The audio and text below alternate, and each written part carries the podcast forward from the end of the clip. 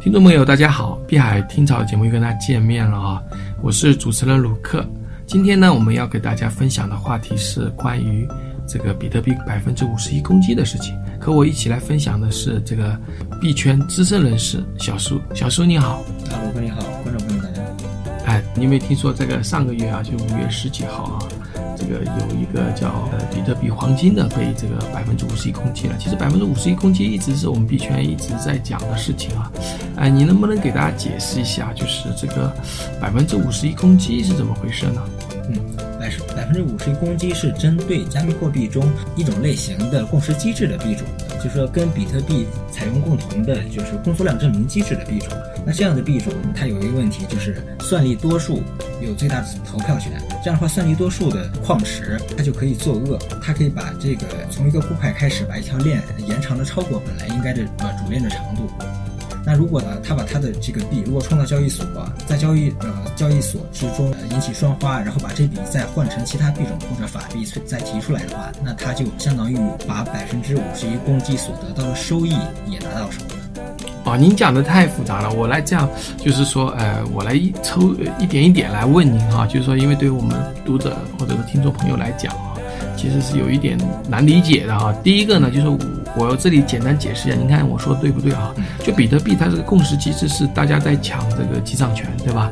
节点在抢记账权，那么有很多交易，他们把这些交易呢都纷纷的放到区块里面，然后看到谁挖到第一个区块，但有可能会，呃，张三李四王嘛，这有可能都挖到一个区块了，对不对？但是它中间有一个问题，就是要通知给大家，对不对？就是哪一个才是真正的这个块儿，是吧？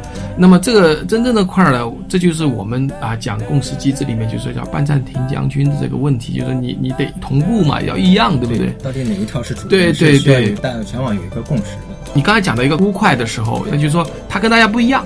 对，即使在嗯没有人没有矿工在恶意恶意发动百分之五十一攻击的情况下，其实网络中仍然会产产生估块。比如比特币中中就会产生固块，一般情况下可能会偶尔产生一个固块，但是接下来等到下一个区块高度的时候，大家就知道，呃，到底应该跟随哪哪条链了。所以这个就是固块，一般情况下是不会向下延伸的，除了在这个有可能呃恶意矿工要刻意发动五十一百分之五十一攻击，谋取个人私利的情况下，他可能才会从这个固块开始不断的往下延伸。啊，也就是说，有我们叫一个最长的链嘛，应该跟着最长链走，对吧？有个人有些算力集中在那个孤块那一块，再做出很长很长的话，那你说这个就属于是。